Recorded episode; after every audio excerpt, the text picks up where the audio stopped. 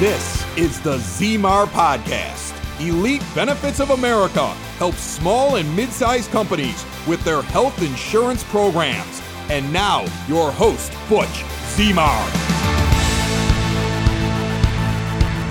Welcome back to the Zmar podcast. Today I have Eric Wilson joining me. We're going to talk about current events with the Biden uh, administration signing an executive order. Thanks, Butch. Always good to be back here. My name is Eric Wilson. My company is iSell Health Incorporated. I am a health insurance broker in, you know, in about 35 different states I'm licensed in, uh, but I've also become kind of a subject matter expert on some of these topics here uh, as I've kind of as I follow uh, the the healthcare laws and, and, orders as as they kind of come through. So I uh, I get some calls from a lot of different people around the country on all these topics. So happy to happy to jump in and help. Yeah. So you said 35 states now. Yes. Holy smokes! So, you know, my client, well, you know, the clients move around. Everybody's fleeing Illinois, and I end up having to get licensed in that state wherever the heck they move to keep keep helping them. So it's yeah. one of those crazy things there. So yeah, which drives uh, obviously a hot topic for healthcare in the state of Illinois. Even you know with the Medicaid expansion, uh, income brackets being high, and then obviously tax credits, and of course leveraging opportunities between multiple states. Um, some people are fortunate enough to have multiple uh, homes, so they're able to designate which one's their resident. Yeah, good on you. I think uh, I'm only at like 15, so you had me outnumbered there. Well, you, you, you know what's weird is some of these states unfortunately make the corporation get licensed too. So it's like, you know, it, it seems to be fairly new. Like, like I just found out one of the states I'm in. I went to write one yesterday, and a, and a company said you can't write it. Your your corporation is not licensed there. I'm like, but I wrote one three months ago in the state under the with the same company under the same rules, and I wasn't licensed there either. So there it was. Had to get a new corporation license yesterday for one of the other states there because they just, I guess they changed the rules. Yeah, yeah. Well, it, it's good to know that you're compliance, but also having a broader spectrum of um, what happens in multiple states. One of the reasons I invite you on here because, um, you know, the obviously subject matter expert, but not just in the in the state of Illinois, but through over half of the, the states in the country. So, obviously, in the current events, the Biden uh, administration had signed an executive order making some changes to some of the executive orders that Trump the Trump administration had put in force, and then obviously open up with the open enrollment. I know you and I, I talked about this, and I guess. Um, one of the insights or the reason that they're opening up uh, the open enrollment is they're citing that because of the pandemic, it gives people an opportunity to go ahead and select uh, coverage. But you and I have been down this road before. Like, it's not really going to make that big of an impact for those who didn't get insurance to begin with. Is that right? Uh, that's funny. Well, first of all, you know, we just had open enrollment what a month ago, and we were in a pandemic then, if memory serves. So first and foremost, you know, people that were that didn't have insurance who thought they needed to get insurance because of a pandemic had the opportunity, you know, only whatever was five, six weeks ago, whenever open enrollment ended there. So, so we had that just went through. Secondly, you know, as the law is written, if you lose your job or lose your benefits due to downsizing or whatever the case may be, you're granted a special election already where you get 60 days to buy insurance under current law. So I kind of see this as really a failure to understand how the law is written. And it's sad because Mr. Biden was involved in the original writing of, of the Affordable Care Act, you know, back in 2010, because, you know, he was in office at that point. So to me, it's just a failure, a failure to understand it. And I remember the, the Democrats were trying to push Trump into opening up, up a special enrollment in March or April, and he said no because they already get a special election period. There's no need for it. Which, you know, taking the politics aside, I think he was right because those who lost coverage can still get coverage. Yeah, very true. And obviously, they do that for a very good reason for adverse selection and, and people waiting until they actually need health care to actually get insurance. But they open up a window to allow you to make a selection. When you, most people in America get employer based insurance. And when they are let go or they quit, whatever the case might be, and there's an eligibility, they have an option to select COBRA as always an option. Obviously, the other choices are you could go to the exchange or buy individual health insurance, uh, through obviously through a broker, and then um, the other option is getting through your spousal insurance. And so there's, like you said, there there's obviously leverage um, already in place with current law that allows you to bridge the gap or eliminate the gap whatsoever um, between health coverages. But I also think that one of the other things is many people procrastinate. Uh, I don't know if you remember back into was it the 2014 open enrollment? They kept extending it, and it, yeah. it, it was it was like this long battle of you know it was kind of like a hurry up and wait, but then it kept going. They kept moving. They kept moving the goalpost again and it didn't really do anything. I would say that we were showing up to work, waiting for those calls or working with some issues, and it went all the way through, I think, April that year. And we had probably, it was less than 10% of the overall business during January through April than it was during um, the, the original open enrollment period. Right, correct. And, you know, I mean, yeah, there, there's people that, that, that procrastinate, and you know, I, I guess that's okay. But I mean, with all the with all the marketing and everybody saying, you know, all the TV commercials now, get your insurance now. Last week, one week to go in open enrollment. I mean, if you didn't buy insurance on open enrollment, you just didn't want to, or you were living on a different planet. I mean, it's, I mean, it's pretty simple. And and I mean, you can make the pandemic excuse, and you can even see that when they were trying to pressure the you know the Trump administration into doing that. Okay, there's a lot of people who go without insurance. They, they choose not to buy insurance. Okay, now pandemic hits. Maybe you've rethought your your position on insurance, perhaps. Okay, so back then maybe it made some sense, but now.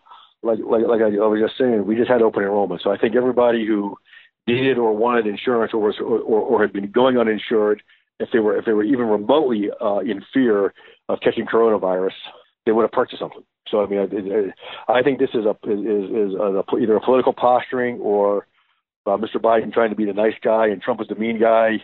Uh, not sure, but it's uh, I, I don't see the benefit of this. And you're right. There are some situations through procrastination. We have a couple clients that um, the carrier you know, not the, the point blame. Who knows what the real story is? But you know, they didn't get the invoice in the mail, and they lapsed their policy. They they have to make their first payment within a, a certain time frame in order for it to uh, execute. Needless to say, people should have just really just made the opportunity during the six weeks that was already given. I want to transition just real quick. So uh, there was other pieces to the executive order that he had signed. It was actually to roll back some of the other stuff that was signed into law well, during the Obama empire, he had written, uh, I believe, uh, had to be an executive order. Um, you would know a little bit more than I would. The executive order that reduced the short-term medical plans to three months, and the state of Illinois agreed, and that was uh, all that was given. So during Obama's uh, uh, administration, uh, we only had three months. When Trump came in, he actually extended it back out to 12 months the state of Illinois went to battle in Springfield and they said, no, no, no, no, we'll split the difference and it's six months. But the reality is we were putting people in a bad situation. And now the Biden administration reduced it back to uh, three months. Is that right? Uh, yeah, the signing executive order basically repealing, uh, you know, uh, discontinuing Trump's executive order uh, to extend it on. Now, what was interesting about the Obama executive order, if you recall, it, it was 12 months for most of his presidency and then you know he he changed that to three months, like his last days in office. I mean, I mean, I mean, he changed that right around the election time. I mean, he was. I mean, it was, it was probably November or late October when he made that change of of his last term to the three month side of things. Uh, which you know, which then they went you know, three by four. A lot of insurance companies, okay, we're just going to go three months in a row and just keep renewing it and and and, and solve that problem. Uh, and then when Mr. Trump came in, he he he said he wanted to ease that burden and you know let let short-term plans go up to up to three years uh, if the state allowed it. Now Illinois, you know, said no. Well, Illinois actually wanted to go to three months and, and, and cut it off, but they thought that was bad politically, so they, they went to six months. I actually went down to Springfield uh, to lobby with them uh, to explain to them why why, why the six month short term plan was a bad idea and why they should allow 12 months. They didn't listen, but I went down there to talk about it either way. And I still think uh, there's more to come on this. Uh, obviously, there's going to be more um, the Biden administration is going to work on, and maybe things will still come full circle. Probably not in the state of Illinois, but other states. Have you heard after the signing of the law what other states that extended, it, like Indiana, that had it up to three years, are they reducing it or are they leaving it alone? Nothing yet, but I, but I will tell you, you know, when when Mr. Trump signed the executive order, I believe it was in August, or excuse me, I believe it was in October of 2017, uh, uh, sorry, it was 20, whatever year it was, uh, four years ago. It didn't actually go into into place till like August. So it, it it it took four or five months to get things done to actually get everything in place there because the insurance was having to make make make their changes with the insurance commissions and whatnot as well. So it it could be it, it could be just one of those things there where he, he repeals it. You know, he, he's repealing the, the law, but no one's responded yet. I mean, I, I know in Texas I wrote a three year short term plan yesterday. so still able to do it there. Uh, I know Florida still has it still has it available. I haven't checked Indiana yet, but but again, and and and, and no one has addressed it yet. Everyone's been very quiet on the situation. So yeah, and if I remember right, that was the same thing that happened the other way around when they when it opened up to longer short term plans. Um, there were uh, there were some delays with it, and then even even after the signing of the Affordable Care Act and them changing it back to three months, there was actually some quiet time where they were allowing more sales to go into the pipeline. Correct, right. I, I think a lot of it's just, just just legislative stuff. You know, you can't just you can't just flip a switch and turn things off. Just like I mean, even remember if you remember when when the Affordable Care Act passed on I believe it was Christmas Eve 2010 or 2009, whatever that was. Uh, you know, th- they phased it in over the course of years. The first phase didn't start until about August. It added about nine percent to the premium, uh, so I guess the cost of free is nine percent. but uh, they put that in. It took about nine months to get that part in, into place, and then they a full rollout years later. So uh, I think this is going to. It's obviously going to happen. It's just a matter of when. Are you a CFO, HR professional, or owner of a company, big or small, and you're tired of the typical health insurance premium increases each and every year? Out of control premiums with no end in sight. Well, now there is the Elite Benefits Formula. This process has saved employers and their employees thousands or even tens of thousands of dollars each year. These strategies are avoided by most insurance professionals, and the insurance companies definitely do not want you to know about them. But Elite Benefits of America is ready to help you. Just about all employers in the Chicagoland area can now take advantage of some or all of these strategies and start saving money. Butch Zmar from Elite Benefits of America wants you to reach out to him today. Visit elitebenefits.net or call 708 535 3006. What are you reading right now that the Biden administration is working on or trying to propose, even just in the first couple of years, related to healthcare? Well, the, the biggest one is right now for subsidies, you have to be 400% of the poverty level. He wants to make it 600% of the poverty level, but 600% that, that that's a that's a huge market uh, of more people getting eligible subsidies. So I mean, mind you, it's taxpayer money. It's not just it's just not the government giving you money. Anytime you say government subsidy, that's taxpayer Taxpayers, subsidy. Yep. Uh, let, let, let, let's understand, be clear. Which I mean, I, I've had people I've had people say, "Well, I don't want to take the subsidy. I I hate Obamacare." And I tell them, "Look, if, if your taxes paying for it, you, you know, if you don't take it, you know, your your taxes are paying for someone else's subsidy." So you may as well capitalize on it yourself. And then it seems to rationalize people. Well, no, I hate that. I hate the concept. Either you pay for yours, you pay for someone else's. Take the money.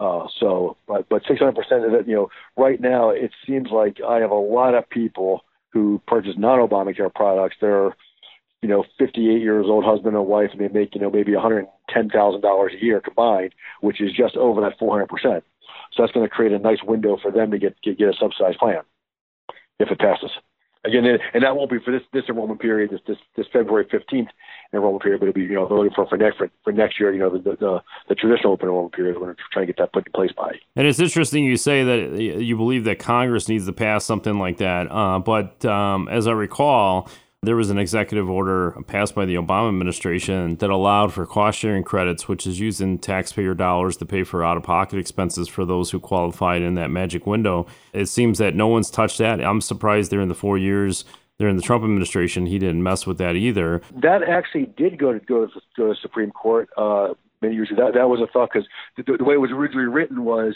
uh, the, the, the the the cost sharing reduction was only if if a state did their own their, their own exchange, that's the way it was originally written was state exchanges, uh, not the federal exchange, and they gave and they were giving money for that there, and that's when uh, you know the guy who wrote it said let's make it like Medicaid, where the states would be silly not to start their own exchange and take the money.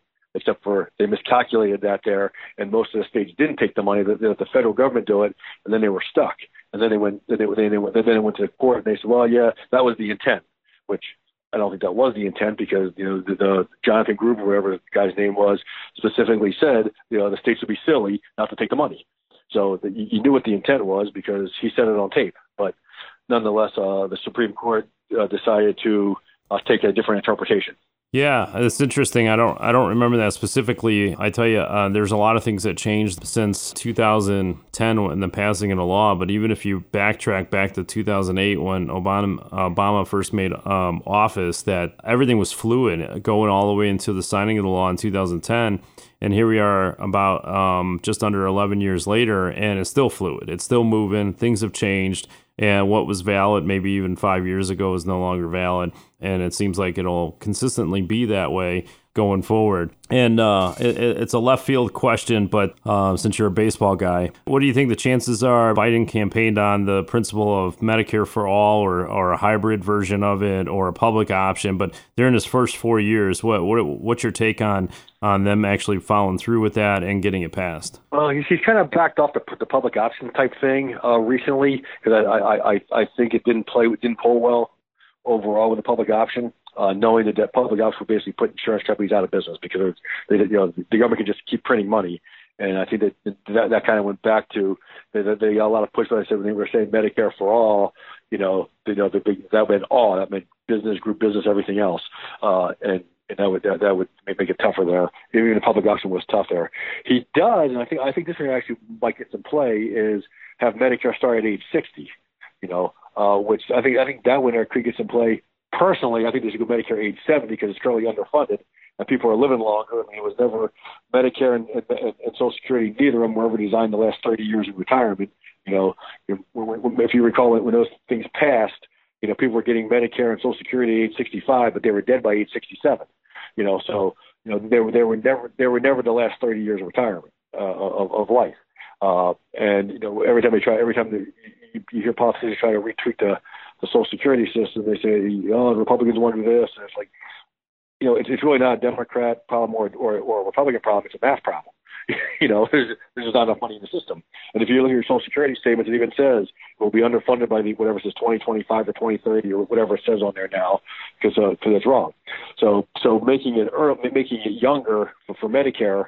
Uh, I mean, obviously, it might, it might change it to cut the price structure of it significantly there. But I think that one will get some play there because I think that'll take the burden off Obamacare and the subsidies for those people. Now, of course, you have to fund it a different way, but I, I think that that's the one change I think will that will potentially come down the pike. Again, I don't know if we can get the votes. Uh, I mean, with a 50-50 Senate, you know, I think I assume you still have to get. Uh, I don't know if you can use a budget reconciliation for that kind of stuff or not. Uh, 60 votes might be tough to get in the Senate to pass that stuff. So tough to tell, but I uh, that, that that's the one idea that seems like it's going to that, that, that, might gain some traction. And, and, you bring up a good point about uh, it's a math problem. Uh, wasn't that one of the reasons why the Medicare Advantage uh, programs were passed is to outsource the risk of the Medicare pool to an insurance company? Uh, yeah, initially yes. Because when it first when it first passed, I really thought that the government was trying to get out of the Medicare business. You know, uh, but but then when Obamacare passed, they took money out of Medicare Advantage to help pay for Obamacare, so that kind of changed that idea. so you know, so I mean, I, I I think there's a lot of ways they could they could do this thing. I mean, you know, uh, but I, I, I it seems like the government just seems like they think they can do it better than, than, than the private market, and that's where they're they're mistaken. And there, there you know, there's also sadly, we know with with, with both with this this executive order and Obamacare in general, there there there is a mis what's what's the phrase there? There's a misconception of how healthcare and health insurance should actually work. Mean, they, they kept talking about people with pre-existing conditions and whatnot, and, and we, we want to take care of those people. But you know, like you said, I think you said earlier, like 90% of, of America get their their insurance through their job. So we're talking about 10% of America, and of that 10%, you know, there's probably 10% of them that have a pre-existing condition. So you know, we've redone an entire system for of people that we need to find a way to take care of. And of course, HIPAA already had a lot of those things in place. In some states, like the state of Ohio, had it had the system done perfectly. Don't ask Governor Kasich; he now his own pro- program worked in his own state. So, but let's not go there. uh, but but but there there were ways to do that thing in a, in a smart way where we could have got the best of all worlds. And if they would have looked at some existing states, they already had it had it in place. But they're not going to they're not going to do that. And then now we're now now we're too far down the rabbit hole to to change the Obamacare thing. So, and, and, I, and I really don't think when it, when it hits the Supreme Court in the next couple of months, the, the previous case that's up there, I don't think that the, all, all signs are going to sever the law and say that the law can stand without without the tax penalty, uh, because it, because it stood for the last four years without the tax penalty. So I think that granted, granted, we just print we just keep printing money money, so so it's it's fabricated a little bit from that side of things, but nonetheless, I think uh, I think that it'll stand for forever. Well, uh, this has definitely been great. But on another note, and politics aside, I know you're a big baseball fan. But what are you guys seeing with your with your boys playing baseball this spring with, uh, with everything going opening up? Uh, well, it's looking good now. Now, now IHSA, you know, they went to four seasons instead of three seasons for sports. So you know, you got, you know, the, you know, you used to have you get the, the the fall season, the winter season, the spring season. Now, now they have the the fall season, the winter season, the spring season, the summer season. So baseball's been been pushed this summer. Football got moved from fall to spring in Illinois which is silly. Uh, but nonetheless, you know, they, they moved baseball from the spring to the summer, so they're starting later and going later. But it looks like they're going to play. They just got. It's funny how the election's over and everything suddenly open. Yes. Uh, whole other story. But, right. but you know, but it but it was crazy how they were shut down. And, and, and as soon as elections were over, they're starting to open things up. And now, now, now, starting this week, uh, they're they're able to start start uh, going to school to lift weights. You're funny the gym was the, the the weight rooms were all closed, and now the weight rooms are suddenly open to school. School's not open yet, but the weight room's open. Yeah, that's so, cool. And you got and you got a, a boy that's um, on track for uh, college, right? Yeah, he's 16. He's, uh, he's, he's his junior year, almost 17. Uh, his junior year there, so uh, he needs to get on the field and get playing. So, which, which, which, which we're happy about. Don't get me wrong, but it just uh, you know the fact that they're shortening the, the high school season you know, to, move into summer and, and playing for weeks, it was like, in my in my opinion, which doesn't mean anything, but since since all the kids that played spring sports last year, whether it be baseball, softball, uh, track, all all those things, got, got their season, you know, kicked to the curb last year. This year, tried to find a way to give them a longer season this year instead of a shorter season. You know, all the other sports got their got their seasons in last year. You know, the, the wrestling, the basketball, the you know the football, they got their stuff in last year. Shorten their seasons, selfishly speaking. But I mean, you know, you're penalizing the kids who who didn't get, who, you know, only the spring kids lost a, lost a full season last year, uh, and, and and they have to go they have to deal with a shorter season this year, which just doesn't seem quite fair.